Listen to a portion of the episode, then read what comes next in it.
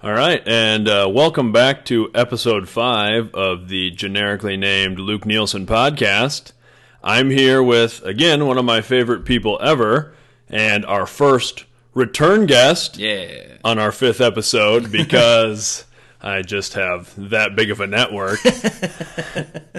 but we're here with my younger brother, Logan. How's it going, man? I'm doing all right. How are you? Good. Thanks for being back on the podcast. Yeah, happy to do it. And uh, it was pretty cool. We talked about wanting to do a follow up um, after our first one. Because the first one, I think we recorded, it was either at the end of July or like beginning of August. Yeah, somewhere. there. Yeah, because it was right after like we did some vacation stuff. So I think it was July, maybe, kind of right in there. I think it was tail end of July, and then it, we released it like right away in August. Something August like that, yeah. or 4th, something like that.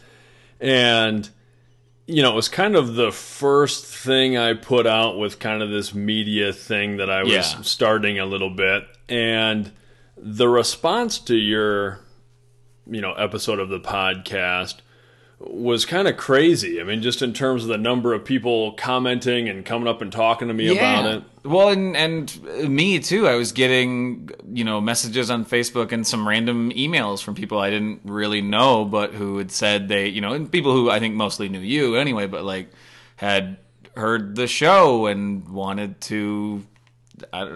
Some of it was like thanking me for talking about it, which which I always feel weird about. I appreciate it, but it's always like it's like I I was I was just like here's you know, here's what's going on with me, uh, and and and and then people wanted to share their own story, and and it sounded like a lot of people who had never shared it really with anyone or had never really been open with it, and you know, and I know you got way more of it than I did. Like, Yeah, it was crazy. And if you haven't listened to the first episode or don't know what we're talking about, it may make more sense to go back and listen to that one first. Logan talked a little bit about some of his challenges with um, just mental health stuff. And the response from a lot of people was pretty crazy because I had the same thing. You know, I would get a text from somebody or an email message, or somebody would come up to me out in public and just be like, "Hey, you know, that was really cool of your brother to talk about that," and Yeah. and said things, you know, like made me feel like I wasn't so alone. I've dealt with these things for a long time, and it was pretty humbling in the sense that it was, you know, people who I know, some people who I like felt I was pretty close to or whatever, and then didn't know that they had been having some of these experiences.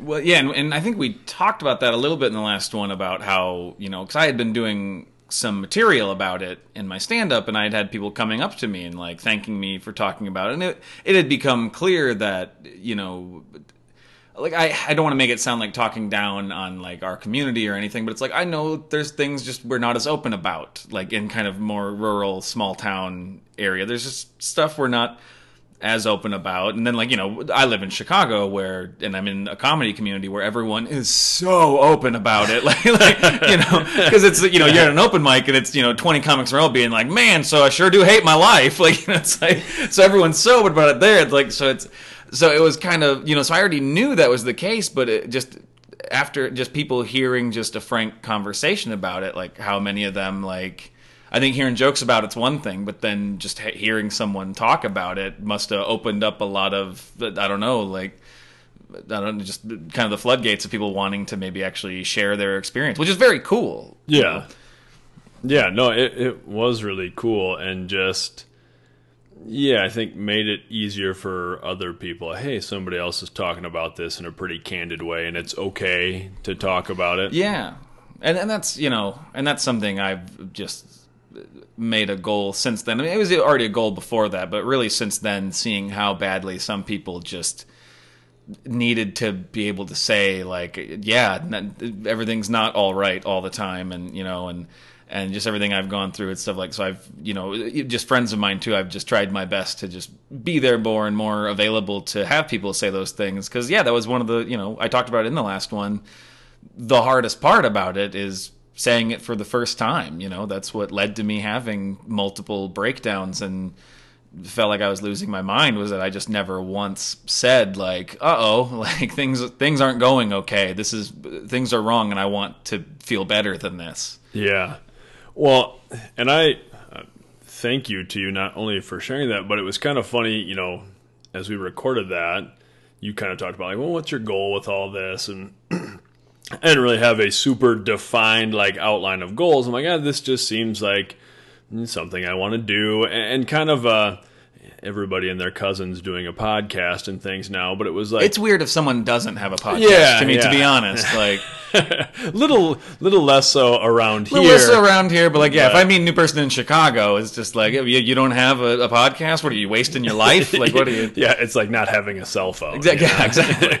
but uh, you know, for me, one of the nice opportunities, or kind of what I wanted to do with the podcast, especially, is to get away from some of the small talk things that are you know, kind of our day to day life interactions with people. Yeah. to have a little bit deeper conversation. And it was nice because not only us having that, but it kind of lent itself to that with some other people, where other people would come up and and you know, and not in a a, a negative way where I shouldn't say negative, but like not in a way that they were complaining or anything, but they were just kind of like, "Hey, I've had anxiety too, and this is kind of you know what I went through," and like that's cool. You know, that's a real conversation to have with somebody, and things that you maybe realize a little bit how little you know people, what they're really going Yeah. through. Absolutely. So I just think that was a really cool thing from my end where to start off all this media stuff like yeah that was kind of the the goal even if I couldn't articulate it was like hopefully make some sort of connection with people in a way where they're like yeah this is okay Yeah, and I mean, and that was you know when you had talked to me about doing it, you know, especially at that point where where I was at, where I was still really going through the the middle of it, kind of. Why I was on board about doing it is one, I was just still in the place where just talking about it helped me more, you know. So there's the mm-hmm. selfish reason of just like I feel better when I get to talk about it, and and then yeah, I don't know, like we said that going into it, it's like you know, you know, worst the worst case scenario is no one hears this and whatever. I got to just we got to just talk about it, you know. Yeah, And yeah. the best case scenario is other people heard it and connected to it, and I don't know, just felt like they weren't alone. It's you know, not I didn't you know, we you know I didn't do anything special, and like I didn't. I don't know if I helped anybody or anything, but I, you know, you know, who knows? Maybe being able to reach out to us and say like I have it too, then that was able to launch them into telling you know someone close to them that Yeah. hey, this is you know. Because I remember sending you a, a podcast last year when I was going through. It was an interview with a comedian I loved called uh, Gary Gulman. Yeah. And I sent you that of just being like, because I couldn't articulate it myself yet, and I said, "This is this is how it feels in my brain." yeah yeah everything he's talking about like i get and i'm going through and and that helped and you know so i don't know maybe someone was able to send this to somebody and be like this this is what i'm trying to tell you that i that the words don't come out like yeah so i don't know Well, yeah and I think it did do that and I'm a hero, is what I'm saying. What I'm trying to say. is- no, no, That's- that's God, right. no, God, no, that would be that would be the worst. Be the first one. He was so vulnerable and like really open us up. The second one, he's real full of himself now. that's right Tur- turned it all around and now he's gone the I liked other him way better when he was sad. I don't know, he's just arrogant now. Sorry. I, that's funny. And then I'm also just feeling bad for people listening to this, especially if you're listening to it with headphones, and then both my brother and I laughing at the same time because we don't have quiet laughs in our family. No, and I've and I'm sure it's still loud because these are powerful mics. I've, I've done I podcast podcasted enough that I've learned when I laugh I need to turn the f away from it to, to laugh. But I know it still carries. It still fills a room. so I'm like I'm leaning back as I start laughing, but I've been I got confronted at an open mic once. Uh, because I was I, my friends were on stage and they were just killing me. I laughed real loud, and someone just turned to me, an audience member turned to me from their seat and they said, "That is not your real laugh." and I just said, "Sorry, it really is. I'm sorry. It's this loud." yeah, this is what's going on. Yeah, no, I get that, and uh, you know, coupled with my voice, like that's not your real voice. Like, no, no, I sound Mm-hmm. this dumb, and I laugh that way. So, just apologies all around. Yeah, the, the best joke, uh, a roast joke, a friend of mine, Pete Casey, said about me at roast. He said, uh, "Logan Nielsen laughs so loud so people don't forget he exists," and it's, it's one of the greatest jokes anyone's ever said about me. that, that's really funny. Yeah. So now, um, I guess mention with the what's the name of that podcast that Gary Gulman was on? it's called The Hilarious World of Depression. yeah. Um, and it's actually it's out of Minneapolis actually. Oh, uh, yeah, really? John Moe is a radio guy up there. Like I knew him from an old show he used to do, and they put uh, clips up on YouTube that was like a variety show uh, that you know like Paul F. Tompkins would be on and stuff, and who's one of my favorites. So I'd watch that stuff. But yeah, then he started this show about depression. So yeah, it's right out of the Twin Cities. It's a, yeah, it's a really great podcast. Like if anyone like it's it's well produced and it's not it's not so like it's it's comedians talking about really extreme mental illness, but like it's it's well produced and it's it's uh, from a point of hope, not from a like here's just sadness. You know, it's more from a yeah. Well, you had sent it to me, and then so I listened to the Gary Gulman episode, which just as an aside, if you want to watch like funny comedy, Gary Gulman is top shelf. In this economy is one of my favorite specials that's oh. been made by anybody. It, it's so brilliant. Yeah, He's such a good comedian. yeah, no, he's great. So I had known him, and then you had sent me that, and then I, you know, listened to a few episodes of that podcast, The Hilarious Road to Depression, and it was nice even from an outsider who you know I haven't really battled with depression or a, a mental health issue but because it's comedians too you know it's presented in a way where you get really thoughtful insight and then a little humor in there too so it doesn't become so heavy that it's unbearable Because they play clips of their stand up and stuff too, especially if it's about whatever issue they're talking about. And well, and I, I think why people tend to especially talk about it amongst comedians is Uh, we've just really learned in the last few years is how you know creative people in general, but especially like with comedians and stuff, that depression and anxiety is pretty much in everyone. Like, you know, Yeah. it's weird if I meet a comedian who hasn't struggled with depression. Like for some reason, it's just so connected with it. And then I think too with comedians, they just they already are vulnerable about it, know how to talk about it. You know, especially mm. all the ones who are on that show, they're all older. You know, they're you know pro comedians who've been around for 20 years so they really know how to just like yep here's my soul blind you know like i know how to tell it to you you know in a not de- you know depressing way you know so. Mm-hmm. Do you think i mean that's part of the you know because there does seem to be this maybe higher percentage of depression and anxiety and those sorts of things amongst comedians than there is maybe amongst the rest of the general population do you think some of that is it lends itself to people who just are looking at things and being introspective and those sorts of things. I mean, I, this is kind of like maybe can't answer like clinically, but why do you think No. that is? I mean, f- for me, I guess, like, and not just not just in comedians, but people who are who are artists in general. Um, I, th- I think it's part of that because, yeah, there's all of those things have so much introspective uh, and so much introspection to them, and when you're and especially when you're still developing, you're still just you know getting a hold of yourself, you know who you are creatively, who you are, and especially in all creative industries are so hard to make it in too. I, I think then having to explore who you are so so critically and so whatever while just developing as a human, I think just lends yourself to being super self-critical. You know, um, at least that's how it always felt for me. And then especially I think with a lot of comedians, because I know I was guilty of this too for the first couple years doing it when I was, you know, because I had dealt with depression before I was ever a comedian too, and so you know they weren't necessarily you know hand in hand, but uh, like oh I forgot my point what I was going for. No, but uh, like I was I, I would convince myself like I don't need therapy. I have stand up. I go up on stage and I talk about this stuff. So therefore I'm fine. And I I know so many comedians who still think that way, and especially younger newer comedians who they're just starting to get there especially i see it a lot with comedians who they start getting some stuff they start getting some notice and then they burn out so quickly because then then they get more critical the more mention they get the more notice they get and then they kind of fall apart and it's because you convince yourself like no no no i'm i'm talking about my depression on stage so i'm i'm not hiding it and it's like you're also still not dealing with it like i was i never had actually processed anything i was dealing with till this last year you know Yeah. and i've been doing stand up for six years now but like I would just be depressed. But I would convince myself like, no, no, I I get it out, but I I wasn't really. I was getting Yeah. a fake version. It was a placebo you know, tricking me into thinking that I was I was being open about my problems when really I had hadn't confronted a single problem that I had within myself at all. Sure. You know, so I don't know if that's part of it is you convince yourself that you're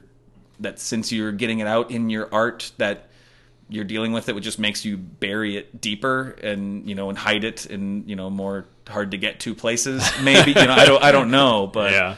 um, yeah, I don't know if that's part of it, but yeah, I mean, it's you know, it, and yeah, there is just being you're trying to look at everything from a different point of view, I guess. I, I don't know if that's part of it too. Yeah, I couldn't answer clinically by any means, but Yeah. I don't know.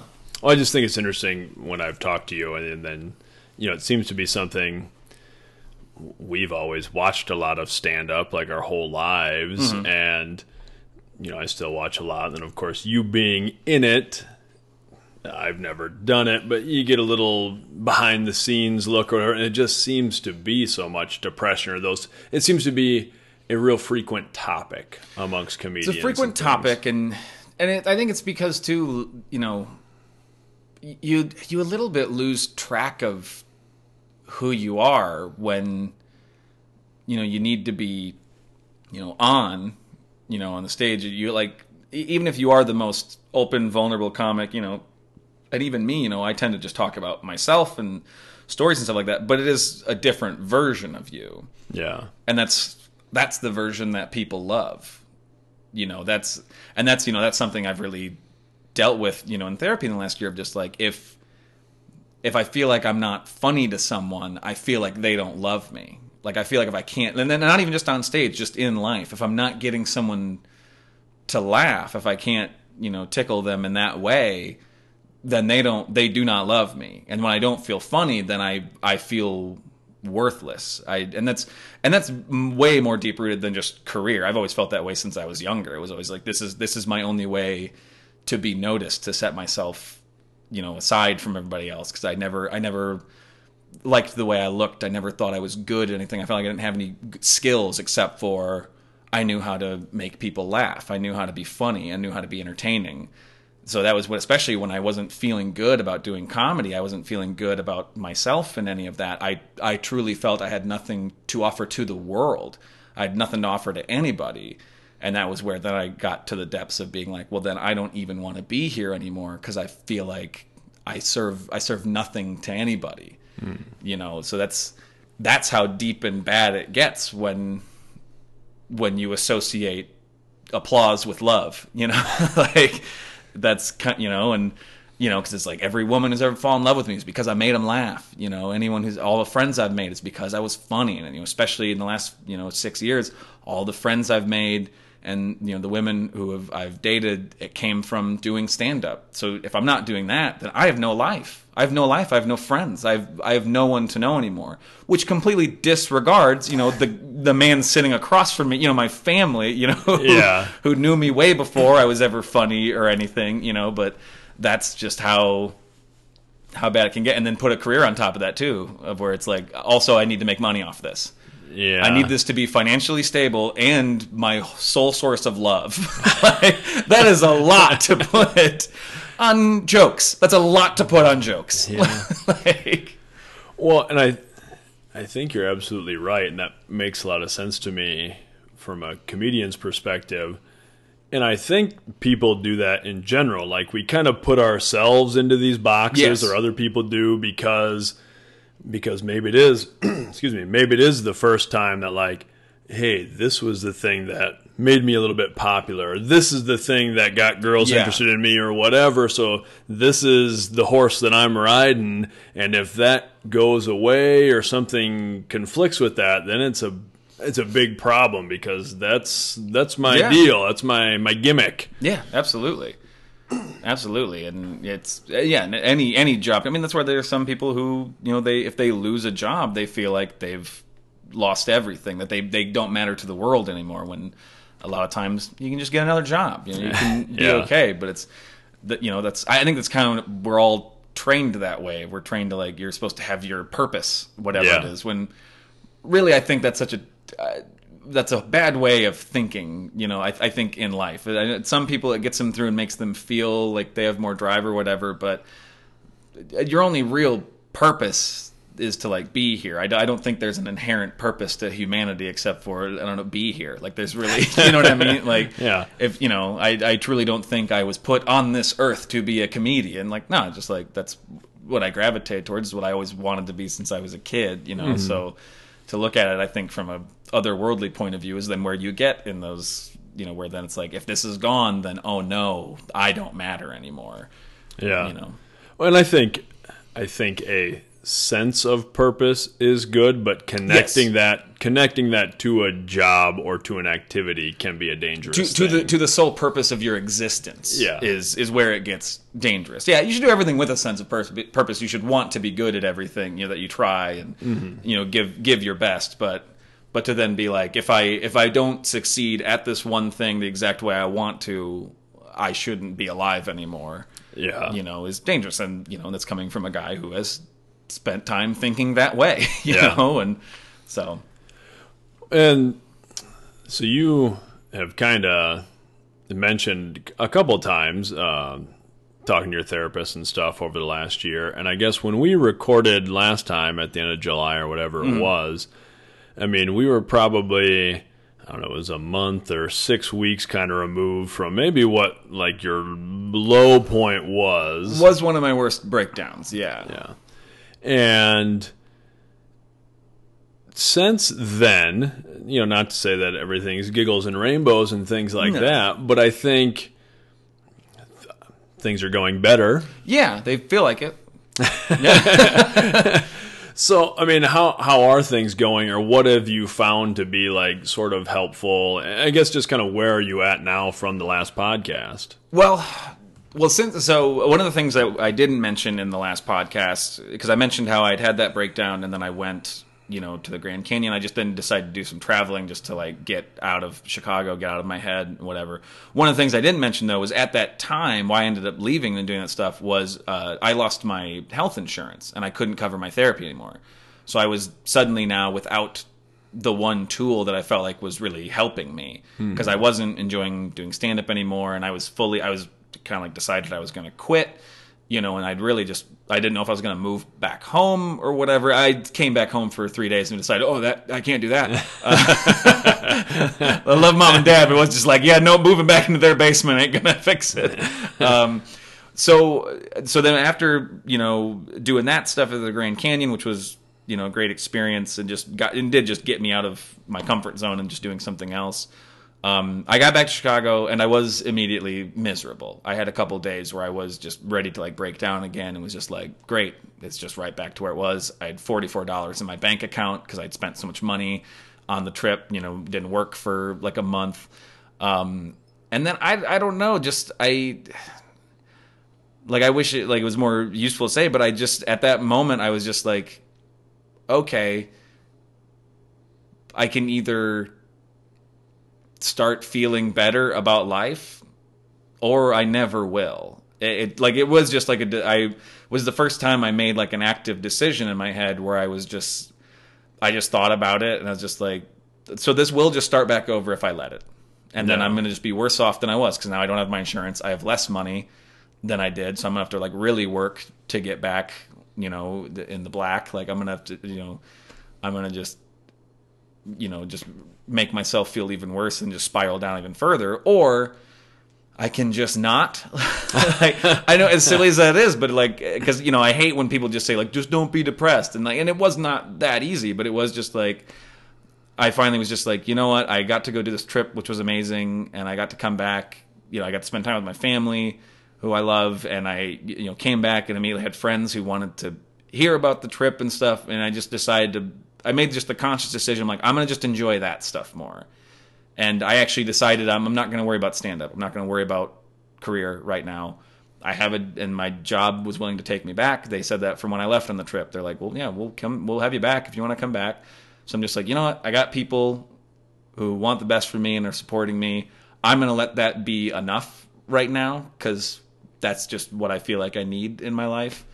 Um, and I don't know. I just started kind of I, I made my goal instead of like I want to become this level of success at comedy or whatever. I just I decided I wanted to be a better son and brother and friend is the decision I made. And then out of that, then out of the blue, I I did. I got totally handed just a bunch of stand up gigs that kind of fell into my lap, and just having that point of view and just I don't know I just I just enjoyed the luck of that and then started enjoying performing for the first time in 2 years. Yeah. You know, and so I've now I just, you know, I'm finishing up my busiest fall, you know, I've ever had, you know, in stand up and it's just felt fun rather than oh, I, by this time next year I need to have this goal accomplished. It's like no, I'm just happy to be enjoying stand up again. So don't know if that really answered your question, but that's but that's that's where I'm at right now. Is I'm just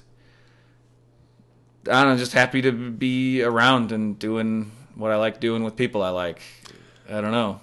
Well, I think that's a perfect answer, and you know, I'm curious if it's evident to people listening to this because it's evident to me, even just as I've you know talking to you, especially face to face, you know, back for the holidays and stuff here it seems that you are doing a lot better job of or, or finding ways to sort of mitigate the anxiety a little bit. Like, not that it's gone away, but when you're getting to a state where, hey, I'm getting anxious about this, I'm getting worked up, where in the past, which I think this is the case with a lot of people, mental health issue or not, is then you start to do your behaviors start to make it worse. Like you, Yes. you, you make decisions that actually pile on to it. Absolutely. And it seems to me, just from an outside perspective, that now you're kind of taking a little bit of time at least to be like, whoa, okay, I'm getting kind of worked up about this. I'm getting kind of Yeah. anxious. Let me stop, pause, not pile anything more on it, and then I can kind of get through it. Yeah, a big thing I started doing was giving myself permission to like just have a night where I don't have to worry about anything. And I used to always have those nights too where I'd end up I'd end up not doing anything, getting anything done I wanted, and then I would just be beating myself up for not doing it. I just wasted another night sitting here when I could have been out doing whatever. Um, but I started when I start feeling myself get anxious when I'm busy and stuff. I, I start like, you know what? Okay, I look at my week. Wednesday night, I have nothing. Wednesday night, I'm gonna stay home. I'm gonna watch a movie. I'm gonna play video games. I'm gonna not worry about solving my life that night because that was what when it used to be. The anxiety would start hitting me, and I'd be like, "Well, great. I'm feeling this way. I need to. I need to fix something. I need to fix my life." It would always just come down to I just wanted to solve my whole life's problem, which is not possible to do. And if you think of your life as a problem, it will never be solved. you know, if, if all you think of is like I have this and then, like none of it's where I want it to be, well, you can't fix it in an afternoon yeah. you know, at all. You can't fix your career, your love life, all your friendships, everything you ever want to do. You can't fix that in an afternoon. You know, and so I just I started just giving myself permission to just have like a night where I'm just like I'm not going to worry about anything. I'm going to I give myself permission to be lazy, to just like have a night to just chill out, you know, and just you know rest my mind. And you know go to bed early if I want to, just, you know, lay on the couch with my dog like and that just started helping. Just even though i was already having you know nights where i wasn't you know i'd have you know full days where i wouldn't shower and get in good clothes and i would just sit on the couch and do nothing. So it's weird that my solution was to kind of still do that. But it was different when it was an active decision of just like nope i'm gonna have a little you know, a little vacation day. Like I just I started treating them like it's a mental health day of just like and that and that's something like people I think need to do more is like don't go go go especially the more anxious the anxiety in the same way. When I would get anxious it meant I had to do more to alleviate the anxiety when really thinking that way made it worse and then I would just crack and then I couldn't move you know? But instead of being like I'm feeling anxious. I've already done a bunch this week. You know what? I've earned a night to sit down you know? Yeah. Well, I think that active decision part is so important because, like you said, I think I think everybody does that, and I'm guilty of doing it. Where you feel like I should do so many things, I have all this Yeah. stuff that I should do, and because there's so much of it, I basically won't do any of it, and then Yeah. I'm just upset at myself because I sat and watched YouTube videos for an hour instead of doing something. But if you can kind of block it out and say, okay, I'm going to work on this at this point, and then I am going to build in time to just not have that on my mind, yeah. not, you know, then it becomes like, then it becomes a, a, box you can check off. Like it's on your to do list to chill out, and then yeah. you've accomplished something. Yeah, yeah. and then I kind of give myself credit for like, hey man, I relaxed my ass off last night. You know, like, well done, know, sir. It's like yeah, it's I kind of like started taking kind of an uh, like an office hours approach to my anxiety. like I really have. Like I've started like because now at night, like I I go to bed, I sleep much better than I ever used to because I have just started getting more in the mindset of just like it is ten o'clock at night. I'm not going to get anything done. I'm home. I don't want to go anywhere else. Cool. All I'm going to do then the rest of the night is just whatever makes me feel good right yeah. now. And that and that came from two doing that that the trip to the Grand Canyon because it was something it was just a risk I took of just like I'm just going to drive somewhere. I'm going to go somewhere. I'm going to go see a thing I've never seen before. And it was amazing and it was beautiful and it was one of my favorite experiences of this year. And it was just like so I, I've started just leaning into just like I want to do stuff I want to do, and that was a big part of it. it was it was you know when I had that decision of like I of just like I can keep just feeling worse all the time, or I can lean just more into life and just have some more life. So I started, you know, because I was already broke at that point. So I started kind of like, well, spending some money on a, you know, a concert ticket to go do with a friend, like not doing that. Yes, I will have that money, but that money's already going to go to bills anyway or I can go have an experience with a friend. It's like I'm not advocating like, hey, go broke, you know, instead of the problems. But like I was already there. I had no money, you know, and so I just started being like, you know, but I'd I'd rather go broke having some life than going broke scrambling trying to fix whatever I think my problems are. And I also want to be very clear too. As much as I'm saying like I made these decisions that fixed it, I also got back into therapy as quickly as I could. Yeah. Once I could afford it again, started going back to therapy, and I'm still going. You know, I just had an appointment last week. I got one. You know, when I get back to Chicago, so it's like you know, don't. I'm not saying make that decision and you're fine. Throw away the other. No, do absolutely use mental health resources because that because still this you know fall as much as I'm feeling better. Therapy's been invaluable. You know, so yeah. And that's something we had talked about a little bit is just the importance of a therapist or whatever tools are available to you. And I think that's something too that Luckily, that's gotten more widely accepted and more open. It's still stigmatized, but, but, yeah, there is still a little bit of a stigma of like, oh, I go to a therapist. You know, I I had a student, you know, tell me um, about going to a therapist,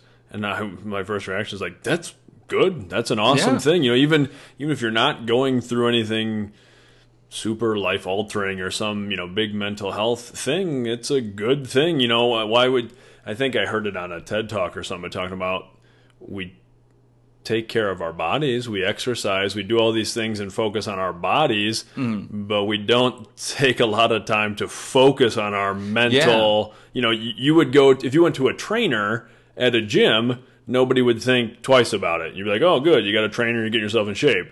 But there's still this slight stigma of going to yeah. a therapist like, "Well, your brain's the most important thing." Yeah. Well, I mean, I mean, if you just look at the history of how you know mental disorders or mental health issues have been treated historically are appalling. You know, I mean, yeah.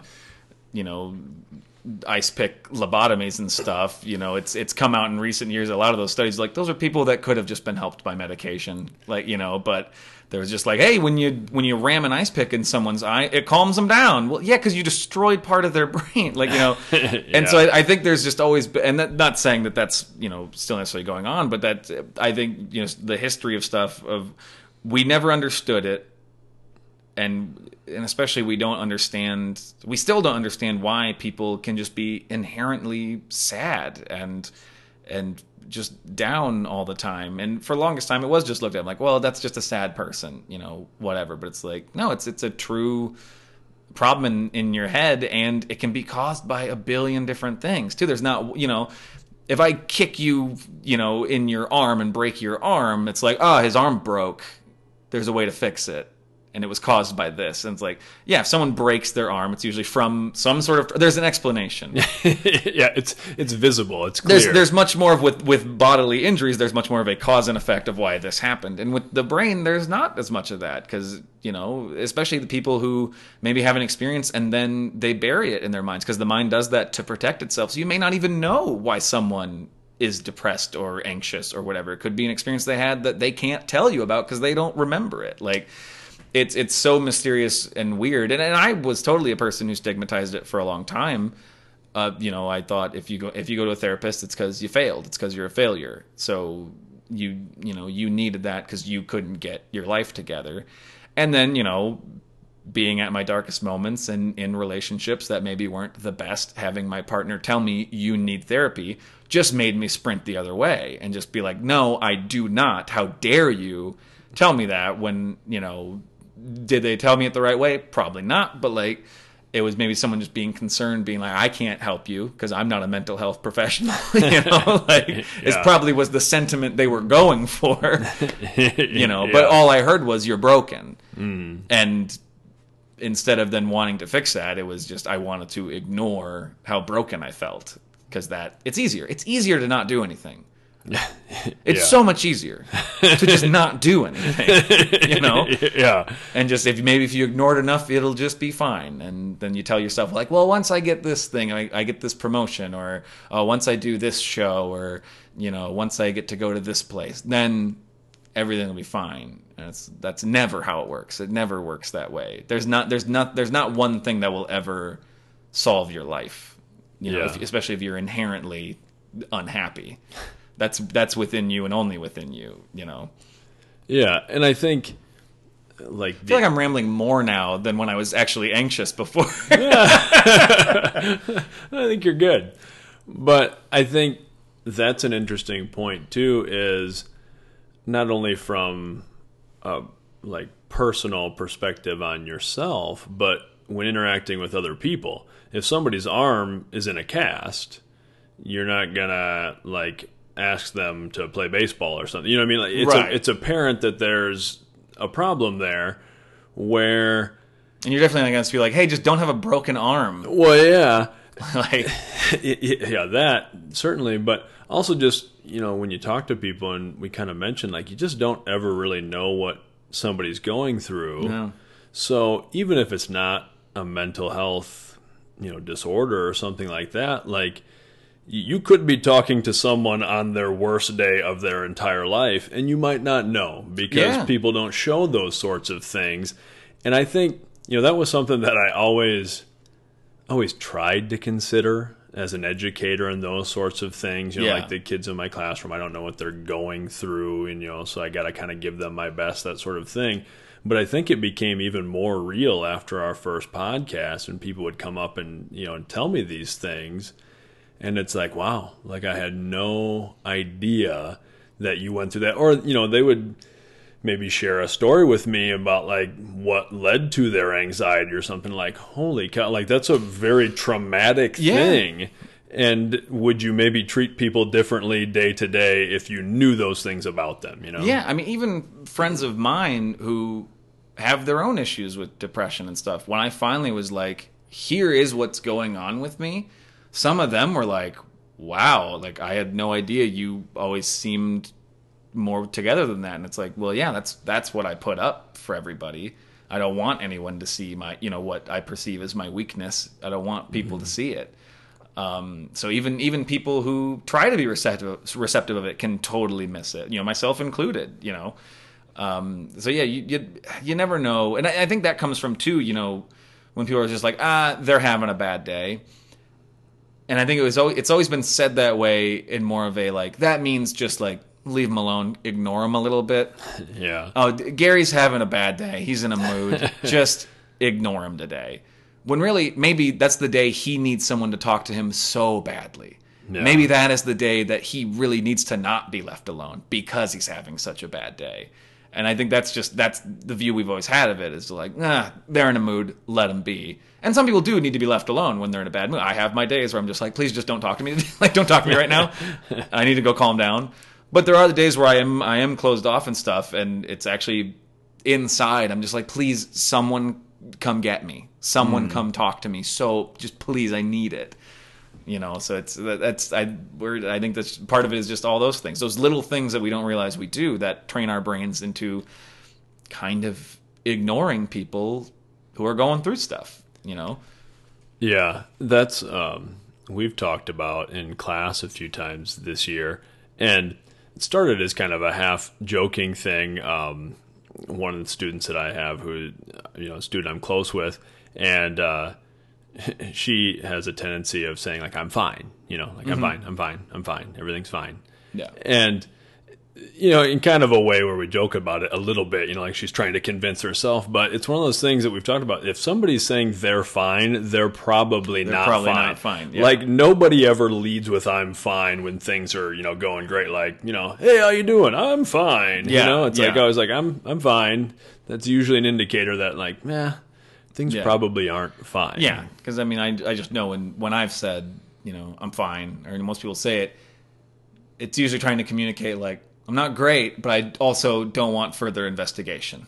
Like, you know, Like, you know, that's usually most people say I'm fine. It's wanting to give the bare minimum, mm-hmm. you know, but also not wanting to put the effort in of truly putting on a you know a fake persona of I'm great, everything's good, hi, like you know. Because then that opens you up to, I mean, I guess where I come from, it opens me up to then other people's lives. Yeah. Like where I'm like, I'm great. And then it's like, cool. Well, then what are you up to? I'm like, oh, I don't actually want to talk to you at all. Like, you know, and, then it, and it's not like it's you, the person, but it's like, it's because I, when I'm in this place, I don't want to talk to people, you know? It's a buffer answer. yeah. So I'm fine is enough to check the mark of I had a conversation with you. And then I can, I can walk away, It's you the know? most minimal level. Yeah. yeah. Yeah. That's true. You know, I think I think a lot of the things that you're saying, and I, I think it's important for people to understand too that yeah, a lot of these things apply to if you're going through something like anxiety, depression, or whatever. But I think it applies to just general mental health for everyone. You know what I mean? Like mm-hmm. I, I don't want it to seem like these are only things that like well only if you have you know clinical anxiety is this. I mean like. I think everybody really needs to spend some time on their mental health all the time. And that's like with my students in class, I think high school students are more stressed than they've ever been. At least, you know, in the time that I've been teaching, there's just a lot of stress Yeah. and a lot of things all the time. Yeah. Well, and I, it's, you know, we live in a different time now where you're accessible at all times from anywhere. You know, that's, I, like, I hate to be one of those people just like, ah, social media, blah, but it's like, we can't ignore. Big truck just drove by outside. I was going to say, do you want me to hold for that? yeah, we're good. We, we got that on mic. Somebody, somebody's proud of their yep, truck, yep, yep. and it is officially documented now. So good for you. yeah, someone's awesome. I will keep it. Uh, remind everyone we are in rural Iowa, so yeah, it's all good. Um, but no, so I hate to be one of those people that like, you know, ah, social media and you know, it's changing everything. But it is changing everything, and we can't ignore the effect it's having on humanity.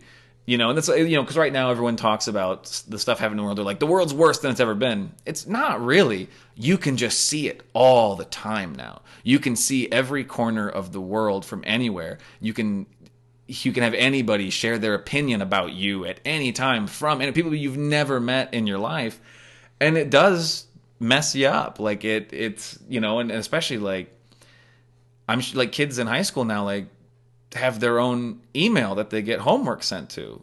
You know like i don't know if you guys do that at your school but like i know that's a thing. Like now in high school you're immediately doing online stuff. So like you're you're never not in school. You're never not away from you like uh, from the stuff that stresses you out like, you know? And it's i hate to like sound like like i'm such an old timer but it's like but it's like we didn't have that. Like you got your you got your you know your worksheets from the school and then you know yeah, you just had to make worksheets. yeah, or, or whatever. But you just Yeah. you had to make sure you handed in the next time you're there. You weren't accessible at any time, you know, to be told something, you know, or, or whatever like that. So I, I think it's I think there is this like now like younger kids they just have to be on and aware at all times, you know, of of of everything they're doing, of everything that stresses them out. You know, it's I don't know.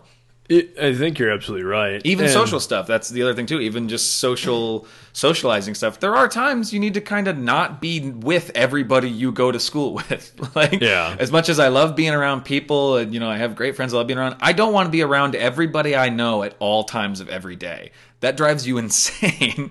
And that's kind of what social media is. Just like I'm here with every single person I've ever met. Some I've never met. I'm here with them at any time. Yeah. Like that's a lot to for a brain to comprehend. Like think of where humans were 30 years ago, you know, when you could yeah. only call somebody if they were within the 10 feet of the box that was nailed to the wall. that was the only time you could talk. Like that Yeah. wasn't that long ago. Oh, and yeah.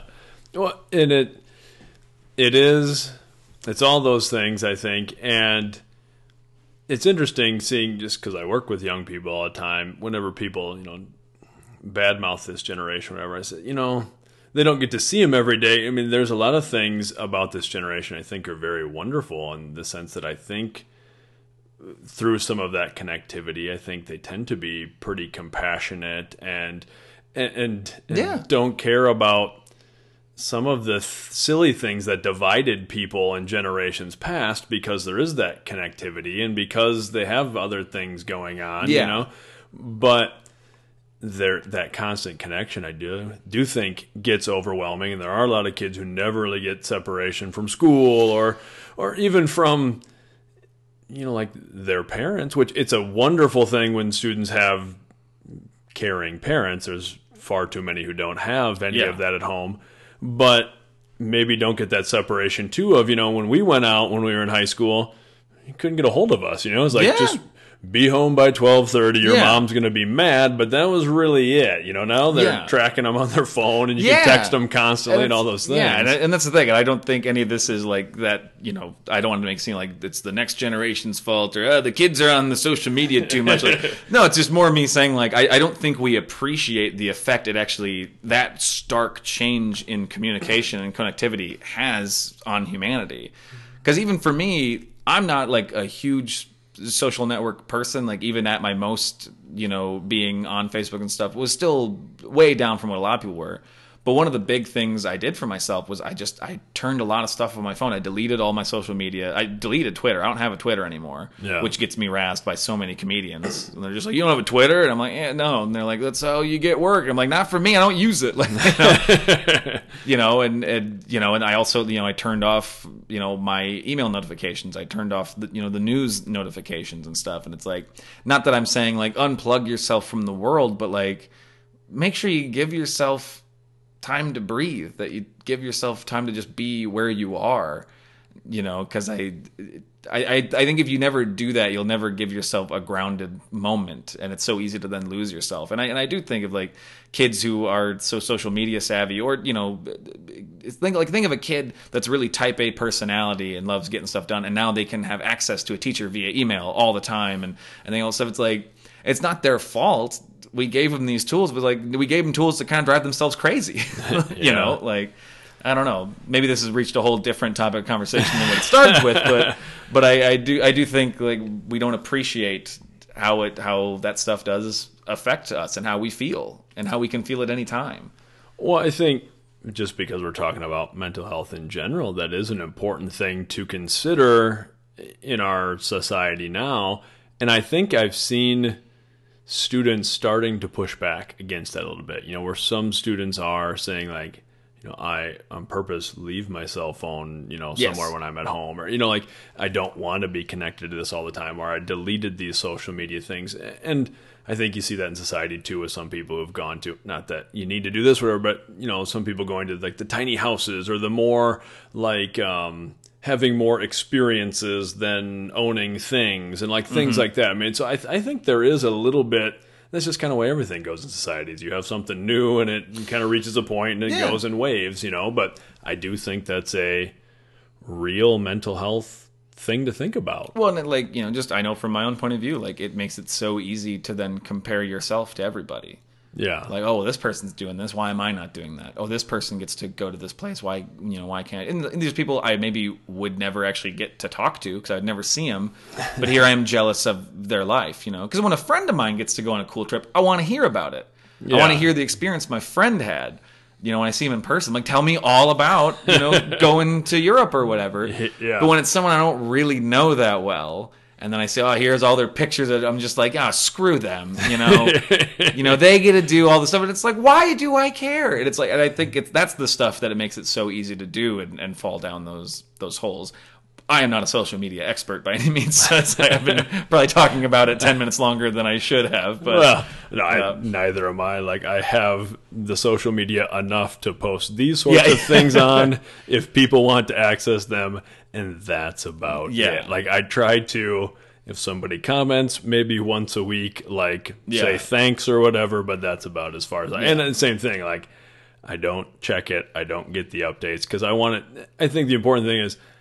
I want to be in control of it. I don't want it controlling me. So, Mm-hmm. like, I use Twitter or Facebook. I don't really scroll through Facebook or anything, but really Twitter either. But it's like, I want it to be a thing. If I want to check something on there, I can, but I sort of use it as like the newspaper, you know? little, like, yeah. like, okay, I'll open it up and uh, check something if I need to, but otherwise. Yeah, and that's I had to kind of make myself be that way because I am I am bad when it comes to comparing yourself to other people. I, I do I'm very bad about that, um, and so that was something I had to like figure out about myself that I had to and you know and again I'm not even you know super you know uh, out there on social media and stuff. So it's like now I couldn't imagine if I was someone trying to like make a career out of Instagram. Like I look at that and I just think that seems so stressful. Like people who are trying to make their livings Yeah. out of it because I do. I, I, you know, and people and people who I love too. I'll see them, you know, comics friends of mine who I, I adore and think are hilarious. But I'll see them doing something just like, now why did they get that and not me? And it's like that, like, and I hate, I hate thinking that way. I hate feeling that way, you know. And so that was, you know, one of the big things I started doing was just, you know, and I made like rules for myself, like I don't check if I do check it. I not so that can't be the first thing I do in the morning. Yeah. I gotta get up out of bed, do breakfast. You know, I I, I initially when I started like like after the last episode and stuff, I made it like I couldn't check till noon. Like I made myself no checking any of my apps till noon, even my email. Just like I'm gonna check it afternoon because I'm in my day. I'm out there. My brain's working. Because if you do it first thing in bed, then oh, here's the thing that stresses me out. Well, that makes it harder to get out of bed yeah. you know that was that was a big thing for me but Well, I, I've found too, it's important to be protective of your own time. yeah it really is And that's something that, you know, for a while I maybe felt a little guilty about. Like if somebody, even if somebody sent me a text or something, I felt like I needed to immediately respond Yeah. or something. Where then I kind of convinced myself that time is like the one thing or one of the few things that it's okay to sort of covet, to sort of be Yeah. like, my time is my time. So, I mean, if I have my kids, especially, I typically don't, you know, I wouldn't even answer a text or something. I usually put my phone in a drawer, like that's our time together. And if I'm doing something, you know, then people just sort of have to understand that. It's not a disrespect to anybody else, but like, oh, yeah, I'm not going to have a text conversation with you or something right now because I am going to go do this. And sometimes it's as simple as like, oh, I like to before bed like do some yoga and whatever and kind of wind down for the night. So Yeah. I'm done talking to everybody right now. yeah i started doing that like i like i know recently i, I feel like i've been harder to get a hold of by people but it's it was something i had to do because i would i would sit there and like stare i'm like well i gotta respond to this it's gotta be the perfect response to this and then i would realize i've been stressing about responding to this text for a half an hour instead Yeah. of doing literally anything else with my time because then when I when I finally do send the response, you know, uh, then the response I get back from the person, they're like, okay, great. Like you know, they they, they weren't stressed, but they weren't thinking like, I hope he's really putting the work in for this response. You know, it's a big deal. you know. So it's yeah, you do, you do have to be a little protective of of your time and I don't know. Yeah, it's it's it's the easiest thing to lose. The easiest thing to lose track of, especially when you're dealing with you know anxiety or, or whatever else. You know, it's it's so easy. Like I don't know. th- There are days like when I would having like my worst days where I would suddenly be like, it's seven o'clock at night already, and like I feel like I haven't moved, I haven't done anything today, but I found things to stress about and freak out about, so I just lost time. Like I feel like I've lost so much time like dealing with this stuff and. And for people who are dealing with, you know, if, if you are like me and you're stressing about sending the perfect response back or whatever, what I started doing that really helped. It feel it feels like it feels crappy at first, But one of the things I started doing is just actually texting back to the person, like if it's something they're asking me to figure out. I started responding like, "I will figure that out. I'm freaking out right now. I'm having kind of a freak out. So let me get to this later." And that like just took it off my chest. I like it felt like kind of a cop out to say. It really does help to just tell somebody, just like, "I will get to that. I'm really stressed right now, so I can't think about it clearly." Yeah. And it's like, I, I think it's you know just one of the easiest things to lose track of when you're in that headspace is just like sometimes just being honest is the easiest thing to do. Like That's one of those things that seems so very obvious, but we Yeah. don't do because we don't want to upset other people. You know, and it, so I think off, most of the time it comes from a good place. yes, But yeah, usually the best thing is just be honest. If you're like, oh, hey, I'm stressed, or hey, I'm doing this, like, I'll get to it, or I'll talk to you later. Or even if it is just protecting your time and being like, Yeah. hey, I, I don't really want to have a 30 text, you know, big conversation. Like, I'll talk to you in person when I Yeah. see you tomorrow, or Yeah. whatever it is. yeah, or just like if I have a if I have a little bit more time to think about this, if I can text you about it in the morning, it's gonna be a better response. I'm gonna have thought about it more than trying Yeah. to figure it out right now. And and and that is something that's so easy to lose track of because because especially like for me and, and I, I've other people I've talked to who deal with bad depression, anxiety, like a lot of it comes down to you don't want to feel like a letdown. Like that was for me it was always I felt like I was letting people down all the time. You know, especially like I was starting to deal with like dealing with it hardcore right after a breakup and I felt like I, I let, you know, my partner down so badly and that's why the breakup happened that's why I went this way. It's like I, I just didn't want to let anybody else down all the time. So it felt like saying to somebody like, I don't know, I'm freaking out right now was is a way of just admitting like, oh, I am a letdown. I'm now admitting I'm a letdown. And so it makes it hard to just be honest when really it's one of the most freeing things. like and it sadly, you know, I, I and I hope, you know, other people can do it before they break down. You know, I I I had to have a meltdown at work before I could finally, you know, I had to leave work early in tears to before I could actually call and be like, I'm not okay and I need help now. I need to go do something now because I'm really not okay. And like saying that did like free it up and started looking for resources and and start handling that stuff. It's it's it's like I hate just saying like the you know the you know, the truth will set you free you know or whatever but like you know I hate that being part of the answer but it's just uh, like it it does so much if you are struggling with it. It does so much to just say like yeah this isn't working. What I'm doing right now isn't working for me. As much as it makes me feel like a failure like you know one of the one of the biggest things to like help me get over some of the stuff that happened that that my my therapist brought up and it, it hurt at first to think about but he was just like you know especially like because i was dealing with the you know the breakup i went through i held on to that for so long and just beat myself up for whatever. And he he finally told me he's like he's like yeah he's like i know it hurts he's like but you kind of have to just chalk it up as a loss. Because in my head i was still wanting to fix it. I still wanted to win in the end. Mm-hmm. It wasn't even that i even wanted to like be with the person again or to whatever. It was just like i didn't want to have the loss I didn't want to chalk up the you know the, the Didn't loss. want to take the L. I didn't want to take the L, but like, and he said that, and then like I just I started thinking about it that way. That did it did so much for me to be like, yeah, you know what? I lost at that. I lost at something, and I'm you know I'm not saying this will work for everybody, but for me, and I think just my personality, where I just I do not want to lose.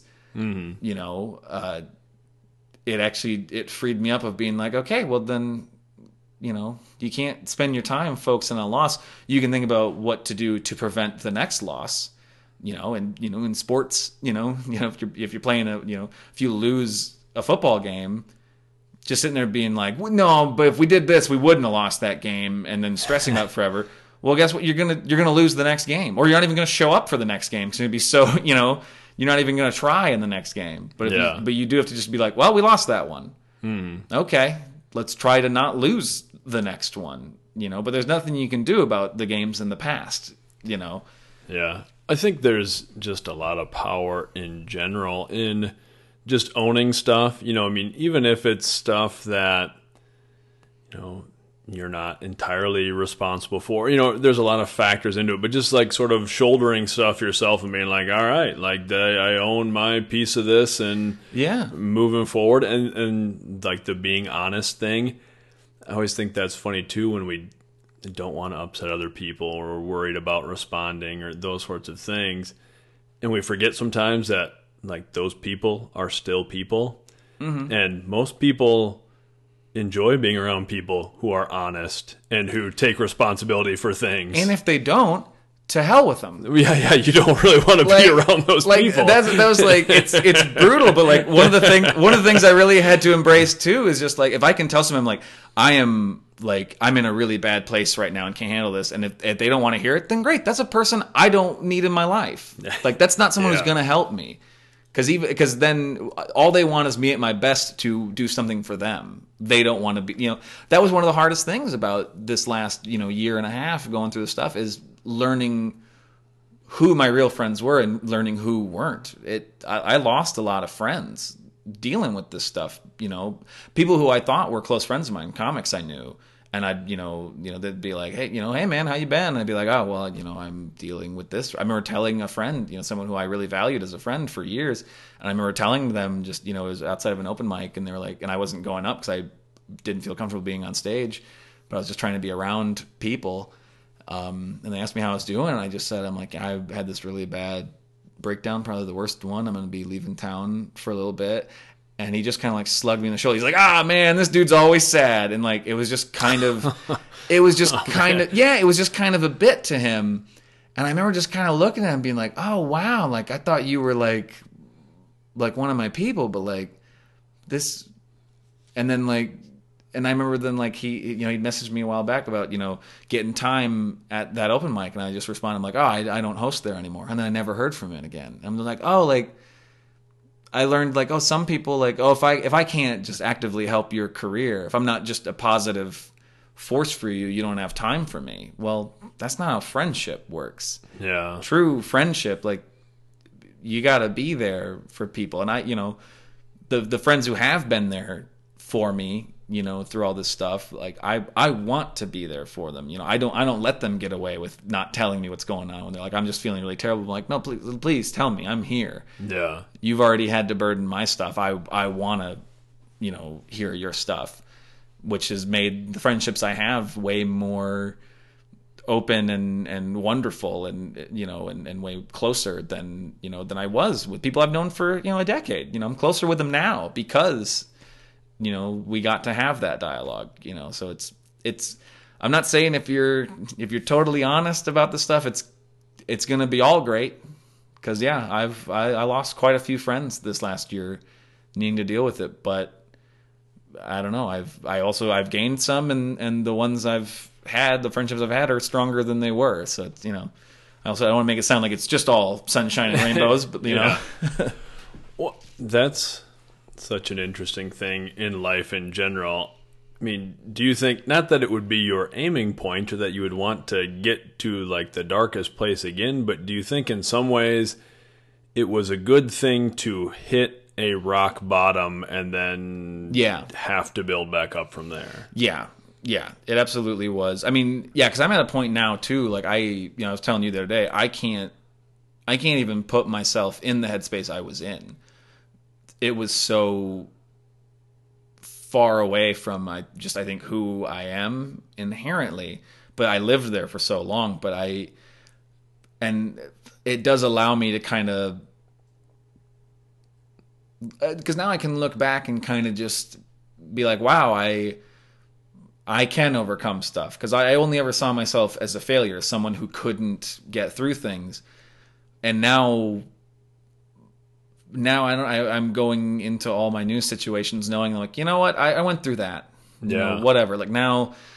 Now you know. Now driving in the middle of nowhere and doing a crappy comedy show for little money, which used to just you know used to make me angry. I'd be like, "What am I doing with my life?" Like now I got to do that. I'm like, "Yeah, whatever. I get to come out here and do this." Like I've you know, I've already flirted with killing myself. This is fine.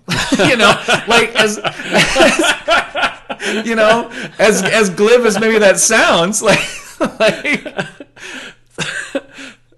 I know it's maybe a messed up thing to say, but it is like it is like you know at least now every situation I have like at least this isn't my brain attacking me again. You know, I don't know, and uh, I don't know, and I've I've had you know just been able to embrace the like you know what I I get to go do comedy for money.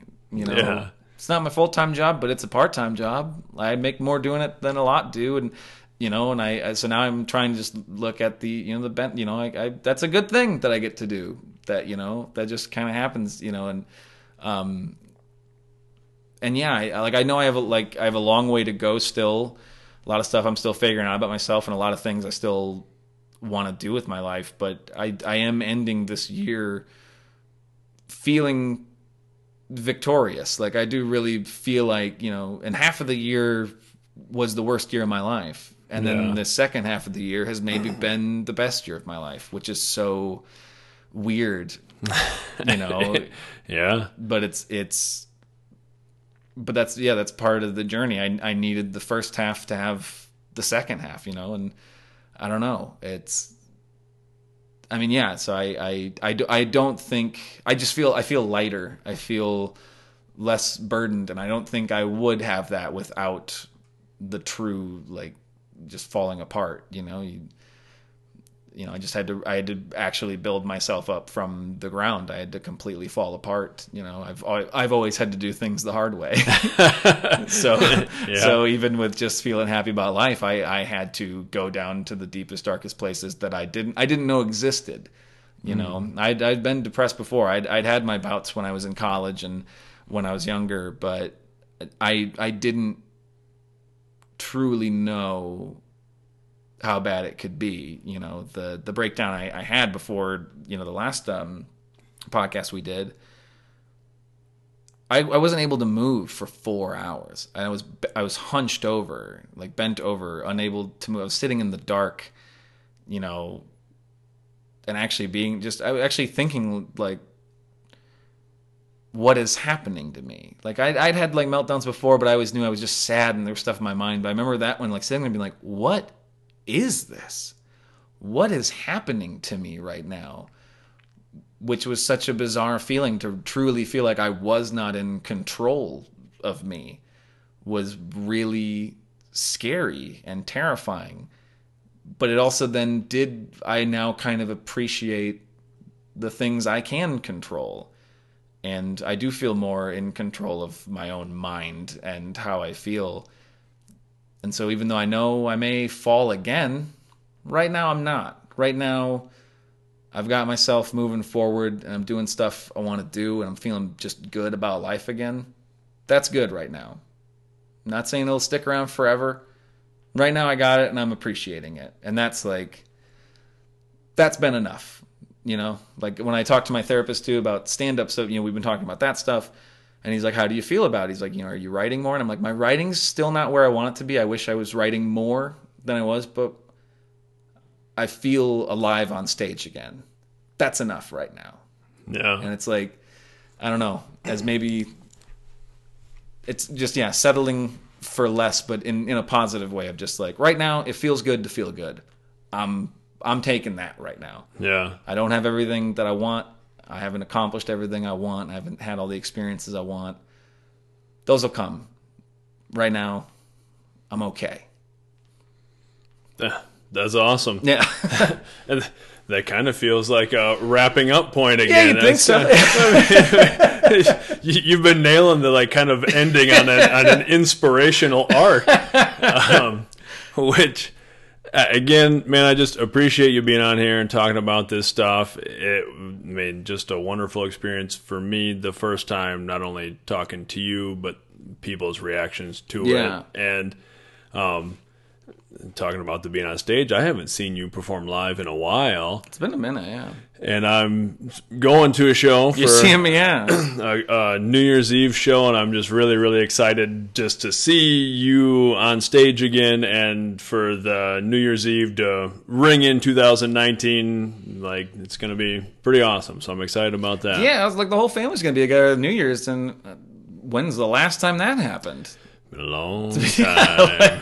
Been a Probably long- before any of us moved out. Probably. I would have Probably even before I, that, 'cause I never really came home for much. You Yeah. know what I mean? So I, yeah, I imagine long time. Yeah, a long time, so. 2003, ringing Probably. ringing in 2003. yeah. But anyway, well, anyway, appreciate it. Love you, man. I love you too. and uh, I guess that wraps up episode five. Yeah, man.